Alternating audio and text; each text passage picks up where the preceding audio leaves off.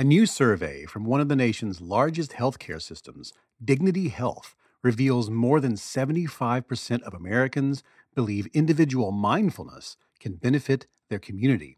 96% know someone in their lives who would benefit from being more mindful or more present. Taking just two minutes a day to be more present in your daily life not only benefits you, but also those around you. So set aside two minutes every day to be mindful and reflect on relationships and the purpose behind your work and daily activities. Share how you're making this a daily habit on social media with the hashtag Take2Minutes. That's hashtag Take the number two M-I-N-S. Visit dignityhealth.org slash take two minutes for more mindfulness tips.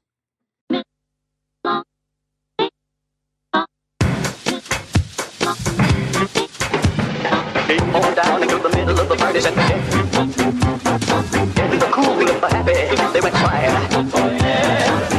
Talking about the power of the gospel. Cool happy, they went quiet. Welcome to the You Are Not So Smart podcast, episode 105.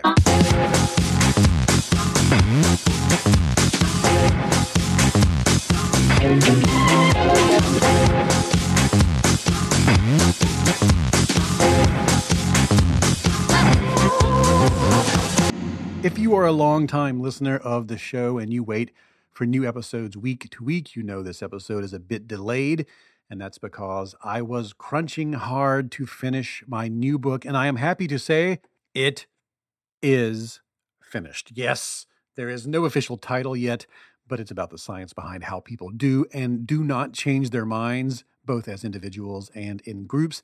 And if you heard the three episodes about the backfire effect, those are a sample of the sort of material in the book. And that section actually is just a third of a chapter out of 11 chapters, all about the psychology and neuroscience of mind change. And I'll have more details as I go through the back and forth with my editor and all the rest that leads up to putting a book out into the world. But in this episode, it's going to be a little bit different because of all that. What you're about to hear is an interview that I released to my Patreon patrons only. You can find Patreon, by the way, patreon.com slash you are not so smart. I released this about a year ago. And at the time, I thought the quality of the audio was just too poor to put out to everyone. But many patrons told me that they thought the audio was was bearable. It was fine. So now, a year later, after this crunch, I'm releasing it here as well. And uh, by the way, patrons, now that the book is done, I'll be sending out a host of new content for you. Just look for an email soon about all that. So, like I said, this interview that you're about to hear, we had a really bad connection and we tried everything to fix it and we just couldn't. So, I sent it to two different audio engineers after it was recorded and they did what they could but the quality just is not great. So please forgive that. And I think you will because it's so interesting that it's worth pushing through. The guest is Tali Sharot. She is a psychologist and neuroscientist at the Affective Brain Laboratory at the University College of London, and she studies perception and cognition. But she also wrote this book called The Optimism Bias, which is very popular. She did a great TED talk about it, and it's about her research into how we how we put on rose colored glasses in a lot of situations that I think you would be surprised to learn we do. And here she is talking about that book and other topics. So, uh, in your book and in your lectures, you you suggest that our faith in warning labels is flawed. Why is that? Hmm. Um, I don't think that our faith in warning labels is flawed. It's simply that we don't believe that those warnings are um, related to us. So I think we believe when you know we we're looking at a cigarette packet and it says that smoking kills. Uh, we do believe that smoking kills, but because of our optimism bias and our superiority illusion, we tend to think that it's going to kill the other guy and we will be okay. There's something about us that is special. We have better genes, you know, we go to the gym, and we kind of rationalize these warnings away. Right. And so, uh, and you also say, well, it's sort of wrapped up in that is that it, when when we when we take the approach of inducing fear as a way to alter people's behavior, even our own behavior, it's not really um, all that effective. Why, why is that? Um, well, when when we're afraid, there are um, different behaviors and kind of processes that go on in our brain that are triggered immediately. It's kind of a reaction, like an instinct. So when we're afraid, we tend to want to protect ourselves. Um, and, you know, one way to protect ourselves is to take the action to avoid harm. And if something that is fearful is right in front of us, like, you know, a bear um, or, you know, a, bo- a boss shouting at us, then we might take immediate action. But when warnings are about something in the future, when someone's in, in trying to induce fear about things that may or may not happen in the future, then there are all these psychological processes that start coming up, um, what some people call the psychological immune system. So, what we tend to do is we tend to rationalize these um, warnings away in order to reduce our fear. So, we might say, well, we'll come up with reasons why these warnings are not related to us. Or we might just put our head in the ground and ignore it altogether or distance ourselves for whatever it is that is inducing the fear. So if someone, if let's say you go to the doctor and your doctor says, you know, if you don't stop smoking and you don't stop drinking and you know you don't start going to the gym and eat well, I'm afraid that your blood pressure will go up and you'll have all these different health problems in the future.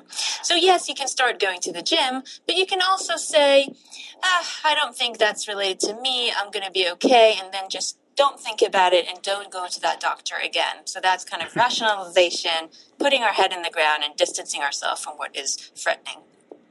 So that sounds on the surface as if it might be um, bad, as if it might be a um, uh, it might be a poor strategy for dealing with the problems in life. But I feel like you don't agree with that, right? Well, I think specific case is actually problematic. So ignoring warnings can actually be problematic. But um, the fact that we ignore warnings comes from something um, much more general and deeper, which is what I call the optimism bias, which is a tendency to believe that the future will be better than the present and the past. And we tend to think um, that we're less likely to encounter positive, um, less likely to encounter negative events in the future than we actually are, like divorce or being in a car accident, and more likely to encounter positive events, like having a really gifted kid or being successfully professional.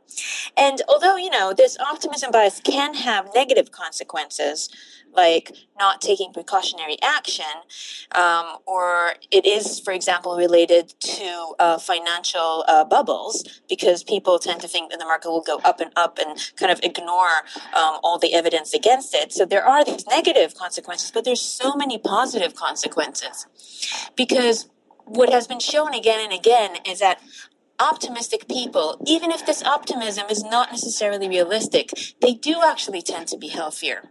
Because if you think that good things are going to happen, it reduces your stress. Um, and that's good for your health. It also acts as a motivator. It motivates us to go out and try things, to put effort into things, um, to explore.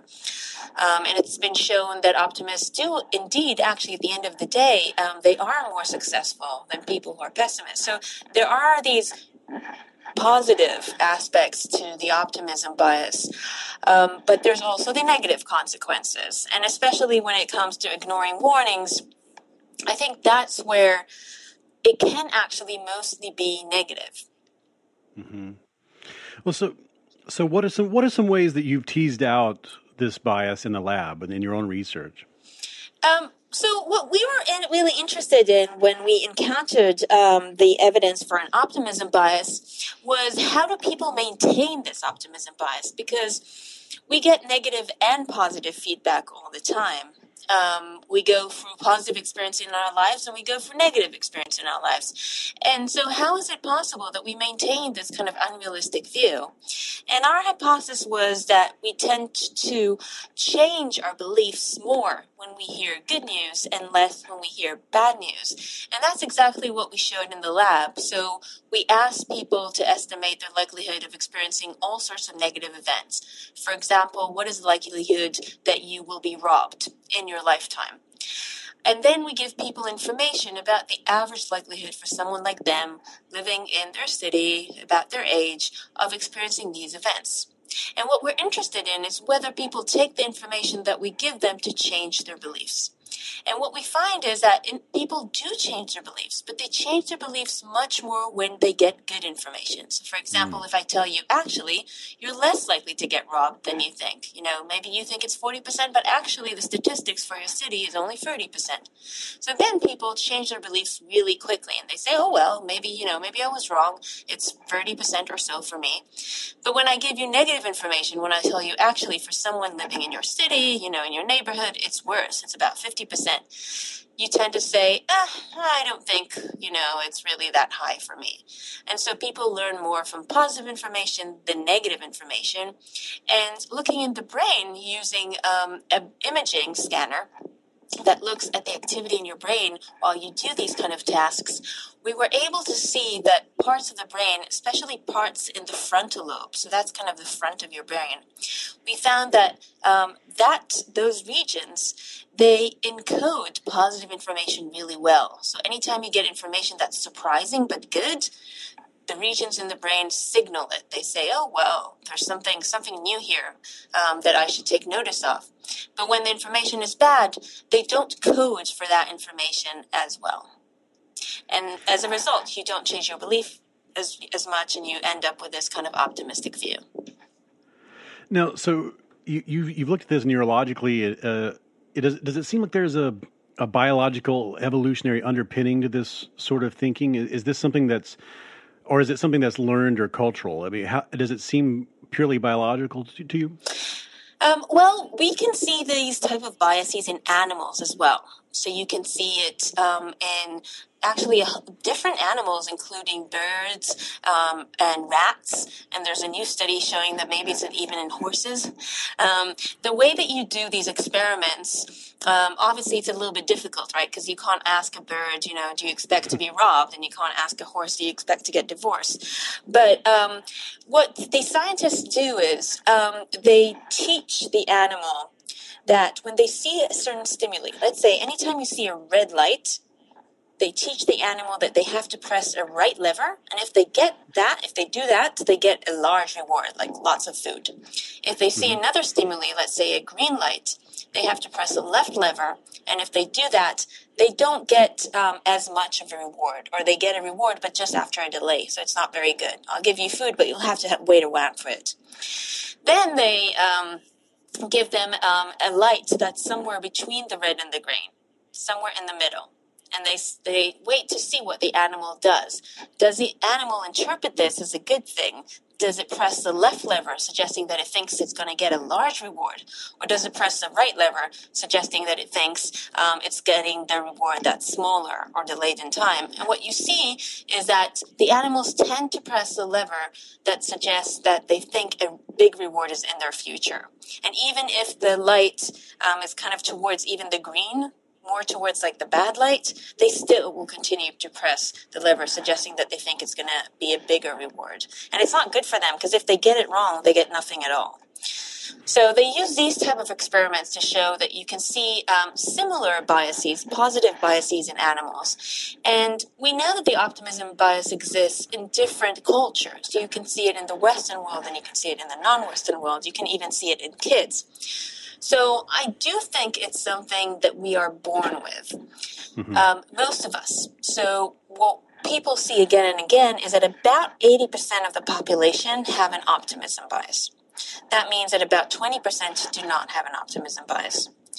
Out of the people who don't have an optimism bias, um, quite a few of them um, tend to have depression, either mild depression, which is related to more balanced views, or um, a pessimistic bias, which is related to severe depression.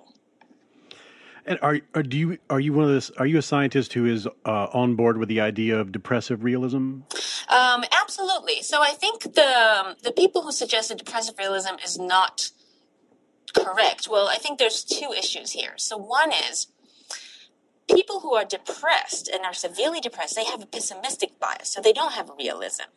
So I think if, if that mm-hmm. is the issue, then it's correct. It's only the people with mild depression that have more of a balanced uh, view, and the people with severe depression or even, you know, uh, a clinical depression that's not mild, they tend to have a pessimistic bias. So that's not realism. Um, but I think the other issue is um, whether people are with depression are more realistic or they simply don't have a bias. It's not the same thing. Oh, yeah. Um, let me explain. So you can have a, you can, I mean, when you're predicting the future, for example, we don't know what's going to happen. So we're going to be mistaken a lot, right?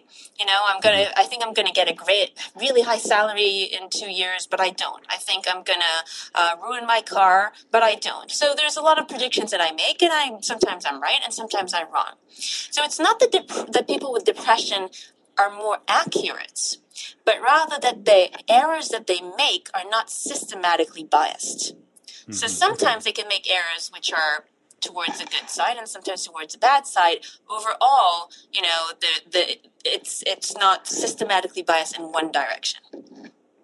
Now, uh, that is um, so that's a really fascinating idea, and uh, because you know, I think that there is a sense, you know, there's like this philosophical notion that the the the more accurate we are, the more realistic we are, the the less biased we are, you know, the more perfect or pure or something like that. And it's your work seems to suggest that there's um, that this is biological, and, uh, and if we're sort of skewed in that way, and most of us are that it must be there must be some sort of adaptive function here. Is what's your speculation as to what the uh, what the adaptive function of having this optimism bias would be? I absolutely think that it is adaptive, and as I said, although it can have both positive and negative consequences, the fact that we see it in such a large um, part of the population, the fact that we see it in animals, non-human animals. The fact that we see it all over the world suggests that on balance, the positive aspects are greater than the negative. And the most obvious one is that studies show again and again and again that optimists tend to be healthier and live longer. And so in an evolutionary sense, that's, that wins, right? Um, mm-hmm. If if there's something that will make you live longer, that means you're more likely to have children. Um, and that specific trait is just going to be a trait that you will see in, in most of the population. And I think that's probably the main reason. But it's also important to remember that optimism is also related to things like exploration. So I think it's it was an important trait for humans to have in order to develop. Right? If you think about our ancestors uh, coming out of Africa, trying to uh, explore the rest of the world, they wouldn't try to explore the rest of the world if they didn't think there was something good for them to find there. You know, you kind of you don't go out of your cave unless you think there's something um, for you to to, to find. Um, and there's a lot of different theories. I mean, I don't really well, I mean, I was going to say I don't look at the adaptive function. Uh, that's, I guess, wrong. So the one thing that we have looked at is this idea that, well, it is possible that being unrealistically optimism is adaptive in normal circumstances. So, in environments that are relatively safe, because as I said, it enhances exploration and so on.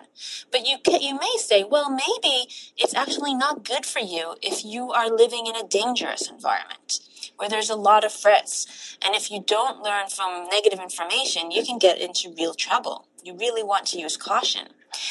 And so we thought, well, maybe the bias is something that fluctuates if you're in a safe environment, you have it. But if you are find yourself in somewhat of a threatening environment, you might you might lose it. And that's actually what we've been able to show in the lab. That if you put people in situations of threat, if you stress them out with possible negative things, um, and you really show that they're really stressed. You measure, you know, you measure your, their cortisol levels, you, you measure them physiologically, and they're really stressed out. We find that the bias disappears they are suddenly able to hmm. learn from positive and negative information to the same extent. So, do you think it may be in, in our modern, uh, safer, more um, abundant and affluent uh, lives that there would be sort of an uptick in this bias? Um, yeah, I think that on a normal day to day for most people, we have this bias, and when we find ourselves in high stress situations, um, that's when the bias disappears. And that makes a lot of sense if you think about the people who have it less, right? So take hmm. depression, for example. Depression is usually triggered by a very stressful life event. And depression is also characterized by having a high level of stress, even if the event is not that stressful. So, so people who have depression, even things that you know, to, to healthy individuals do not seem very stressful, they can get um, a, a stress reaction to that. Mm-hmm. Another thing that it can explain maybe is how the optimism bias changes with age. So what we find is that um, kids and teenagers have a large bias, and this bias gets smaller and smaller and smaller um, up until middle age. And then, so the middle age, you have a bias, but it's quite small. And then it starts becoming bigger again. As you grow older, towards older age, it actually becomes bigger. And it's interesting because you, if you look at how stressed people are, you find the same, the same thing. So people are most stressed in their middle age. And I guess, you know, that makes sense. That's when we have so many different obligations, you know, child rearing and, and professional obligations and maybe taking care of elderly parents. Um, so I think maybe stress can also explain how the bias changes as you grow older. Mm-hmm. That is so amazing, and um, and, and a lot of this is uh, pointing toward another another um, another another aspect of this that you point out in the book. Um, and we've talked about this before, and this is something that uh, that um, I think maybe is slowly um, making its way into the public's understanding of the mind. But that you know, memories are very inaccurate, and they're often very self-serving, and um, they're they're more reconstructions than, than they are replays. And uh, you write in the book that maybe our ability to recollect the past at all is actually kind of part of one part of a larger forecasting system that um, you say that imagining the future might actually be the primary function of this overall system. Could you help us understand that? Yeah. So we know of, of certain parts of the brain that are important for memory. One part is called the hippocampus. Um, and it was thought for a long time that the hippocampus and, and the regions surrounding the hippocampus, their function was basically for memory.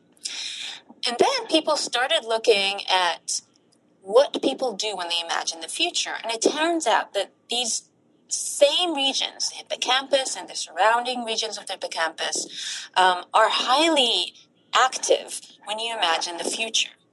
And that makes sense because to imagine the future, you need to take bits and pieces of information of things that happened to you in the past and you put them together to create something new that has not happened yet.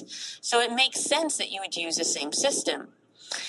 Um, but it is possible that this system was actually generated not for memory, but for the ability to predicting what is going to happen. Because really, we need to be able to have some kind of prediction of what, what is about to happen so that we can prepare. Um, and it is possible that um, this system was developed for that. Now, because we're using the same system to imagine something new, so to construct something that hasn't happened before, and we're using the same system to remember the past, it makes sense that when we remember the past, it's not a video play of what happened. When we remember the past, we too take bits and pieces of information from the past and then kind of put them together so that they make sense. Right. Mm-hmm. So we kind of tell a story of what happened, and obviously it didn't happen exactly the same way. That's why different people have different recollection of the same event. And so, I mean, it's like it's the exact, it's the exact, it's the exact same thing. It's like, um, it's like if I'm imagining what if I if I've just seen a trailer for a movie that I that I want to see, um, it's like. Uh, and I start to imagine what it's going to be like. I take bits and pieces of that trailer and I sort of string them together and I make the movie that I think it's going to be in my mind. And that's really kind of no different than taking bits and pieces of experiences and reconstructing what I imagine a past experience was like. It's, it's, so it's almost like it's the exact same thing. It's very similar. So you use yeah. the similar processes, but you know there are differences because the past is much more constrained. There's much more you know uh, evidence for you to use, the, the future is unconstrained, so you can kind of do whatever you want in your mind mm. when you think about the future. So it's not exactly the same, but it uses the same processes um, to different magnitudes. Mm-hmm. And that gives us the opportunity to imagine really awesome, nice, beautiful futures, and we and we tend to do that.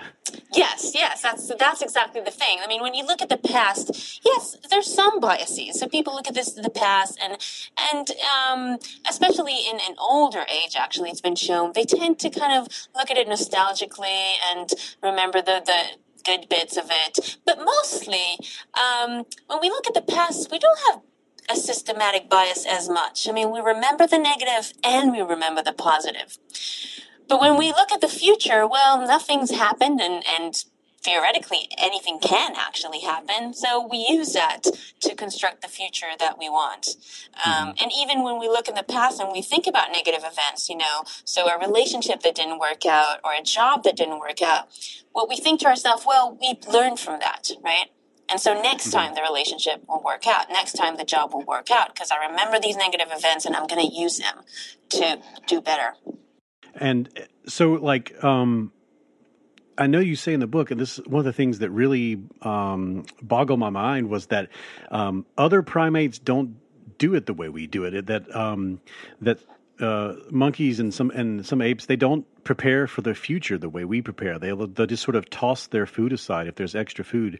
What what is your thinking about why why that would be? Because it seems um, you would think that primates would uh, have sort of a a, uh, a propensity for planning for the future. Um, yeah, that that is really surprising. I have to admit. Um, I, I always wonder whether they really are unable to do that, or we're just not conducting the right experiments. Hmm. Um, so people have a really hard time showing that primates um, can prepare for the future and plan for the future um, especially definitely if you're looking at the long long term. And I mean, maybe that makes sense because we live longer than they do, but you know, they do live um, quite long as well. So it is really surprising that it's more more about the moment um, than about the future.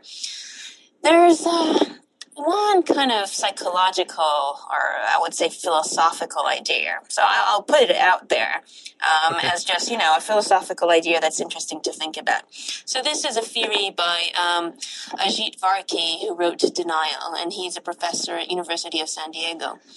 And so his suggestion was that once humans um, had the ability to prospect, to look into the future, they also became aware of the negative things that are going to happen, which is, you know, illness and death. Um, and according to his theory, if if that was it, if we could imagine the future and we could just see, you know, illness and death and all the, the negative things that are going to happen, that would be a barrier for our evolution because it will generate fear and anguish that will actually stop us from doing all the things that we need to survive.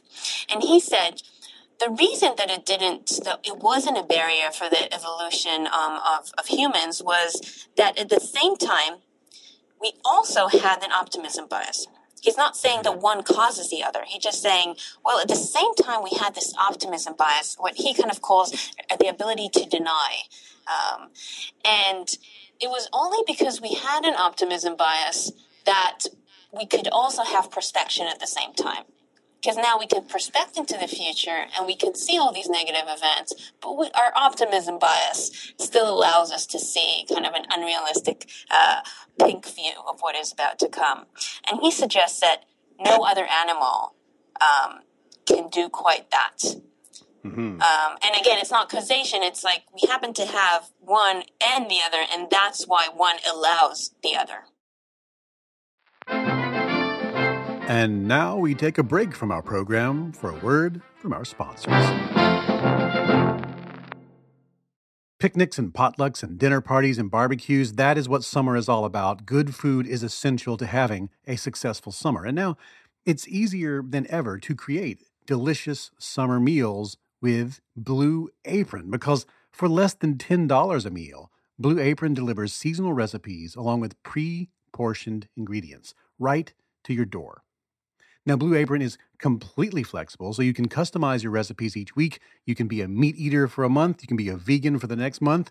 You can choose a delivery option that fits your needs. And Blue Apron's freshness guarantee promises that every ingredient arrives ready to cook, or they will make it right. Some meals available in July include seared chicken and creamy pasta salad with summer squash and sweet peppers, mmm, creamy shrimp rolls with quick pickles and sweet potato wedges, fresh basil fettuccine pasta with sweet corn and cubanelle pepper, and chili butter steaks with Parmesan potatoes and spinach. If those were on a menu, I would not be able to pick between them. I would just have to throw a dart at the menu against the wall. Look, you have to check this out. It's always so fun to get a box of Blue Apron stuff, crack it open, and go, oh, look at here. This is something I've never even seen before. And then you make it in your own kitchen. Check out this week's menu and get your first three meals free with free shipping by going to blueapron.com slash Y-A-N-S-S.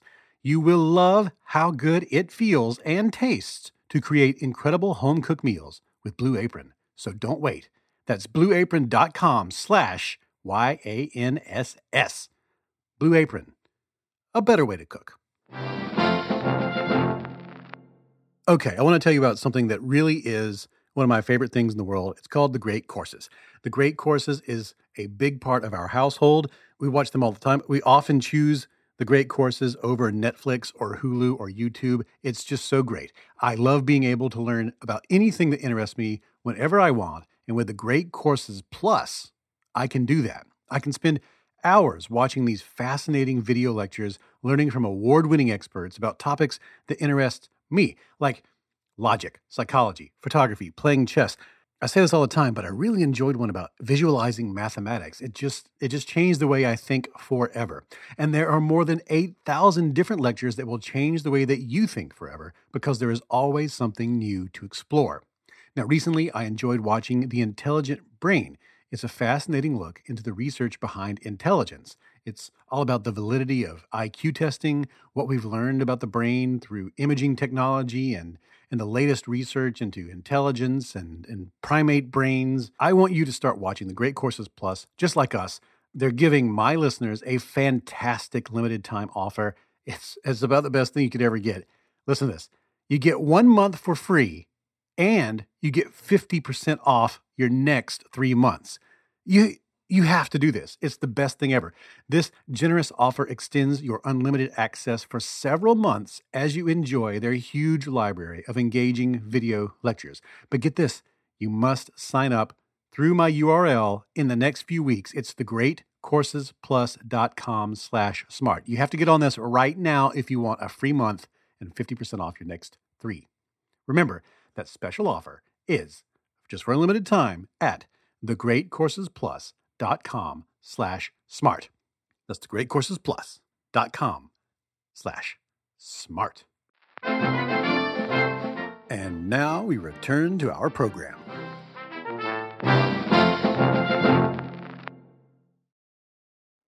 Now you've been pretty adamant in public, and um, that you don't really believe. It sort of goes against some of the uh, some of the recent conventional wisdom that you don't believe that the key to happiness is actually low expectations. What is your take? Hmm. Um, well, I mean, there's there's different elements to it, but one is we do know that anticipating good things brings us happiness. Um, I mean, it's been shown so many times. Uh, we've just done an experiment, a study where we asked people to imagine all sorts of events that can happen in the near future and tell us how happy those events make them feel. And um, number two on the list was planning for a vacation. Being on a vacation, being on, on the beach was about number 15. So people like planning for for the future because planning for a vacation just makes you happy because in your mind everything is going so well, right? You're going to be in the beach, it's going to be nice and warm and you know all the fun things that you're going to do. Well, once you're on vacation, there's also negative things that happen, you know, delays in the plane and maybe the kids are around and they're shouting. Um, and it actually has been shown. So there's been a study uh, done by uh, Michael Norton and others, uh, show asking people using their, their phone to say how happy they are the week coming up to the holiday, the holiday, and then a week after. And he shows that the day that people are happiest is the day before the vacation. So that's when anticipation is highest. So, and I, one journalist uh, told me happiness is waiting in the room in the waiting room for happiness, uh, and I think that's very true. So I think a lot of of our well being is what we anticipate is going to happen. So that's that's so great. We um on the show we had Elizabeth Dunn on the show um, several months back, and she she researches happiness, and and she very much uh, she spent a lot of time saying that uh, she really believes in uh, in trying to give yourself lots of, of things to anticipate in the future, to a lot of things to look forward to in the future because it's such a rich uh, resource for overall well being and happiness. Yeah, absolutely. And if, if you think about depression again, um, depression is involves the inability to imagine the future. Mm, People are just right, unable to imagine the future anymore, and I think that's a huge cause for for negative affect. Now, before we go, um, I mean, what are I mean, this is the a really um, this is a really great this is a rich vein to mine in um, in psychology and neuroscience. It seems like there are many applications for this research. What are some ways that um, you've seen, or some ways that you can suggest that we can use the knowledge we're gaining about optimism bias and other positive biases to uh, improve our world, to improve our institutions and our own lives, and so on? Mm-hmm. I think there's uh, basically two uh, important kind of parts of, of what we can do with this. One is how do we communicate warnings and how do we communicate risks to other people? So, given that now we know that most people have an optimism bias, and most people, their instinct is to rationalize and ignore if you tell them about negative things that may happen in the future, we might want to think and how to kind of reframe those messages um, to make them more about the positive stuff that can happen in the future, not the negative. Let me give you an example. So instead of saying, you know, smoking kills you, maybe you can say if you don't smoke, you will be better at sports. Or if you don't smoke, you will have better skin. Right? Mm. Same thing with like uh, putting sunscreen. Instead of saying if you don't put sunscreen, you'll get cancer, say if you do put sunscreen, um, you will be healthier. Um, so I think if we highlight the progress and not the decline, people may listen more. And at the end of the day, I mean, it's not that we're lying. What anytime we warn someone, the reason that we're warning them is because we want things to be better, right? We think that a positive outcome is possible, and we're just saying, "Ooh, you know, if you go like that, it'll be bad." Really, what we mean is, if you go this way, it will be good. And I think that's what we need to do our instinct is always to say, "Ooh, it's going to be bad," um, but we need to kind of think for a second and try and say and see if we can reframe it in a way that highlights possible positive events in the future.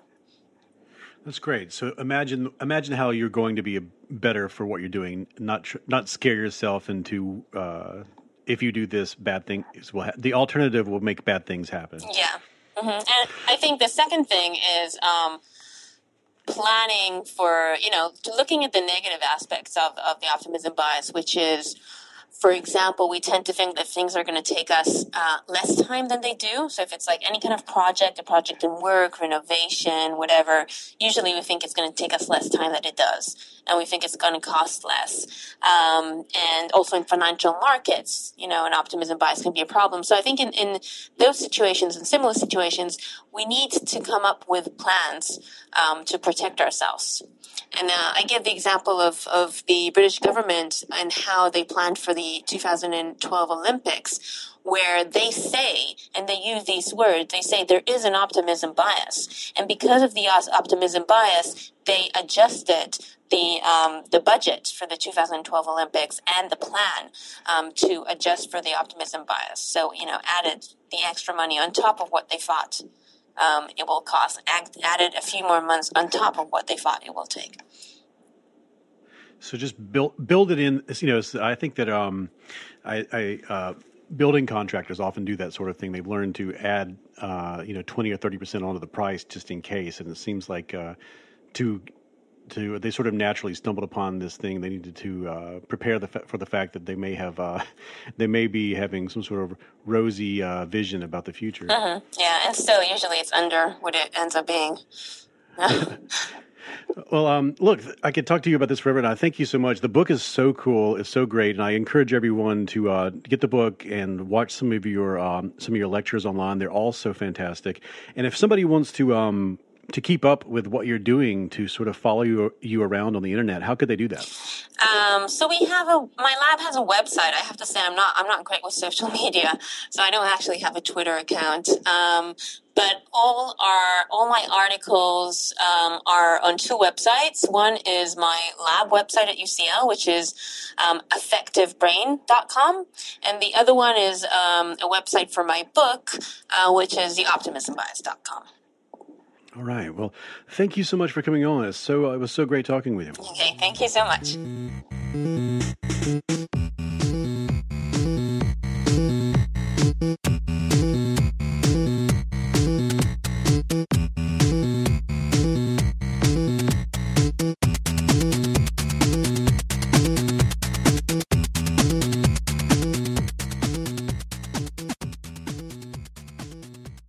That is it for this episode of the You're Not So Smart podcast. For more great podcasts like this one, go to boingboingpodcasts.com. For previous episodes of this show, go to Stitcher, SoundCloud, iTunes, Boing Boing, or you'renotsosmart.com. Show notes are at you'renotsosmart.com. If you would like to support this show, please go to Patreon, patreon.com slash you Chip in. One day we're going to have a reporter and it's going to be great, and you are going to be the people who made that happen. The opening music is Clash by Caravan Palace. You can follow us on Twitter at Not Smart Blog. I am at David McRaney, and you can find nuggets of fun things over on Facebook at facebook.com slash you are not so smart. New stuff on the way. I promise I'm on the road doing speeches at the moment, so I am uh, juggling new stuff on the way soon. I promise, promise, promise.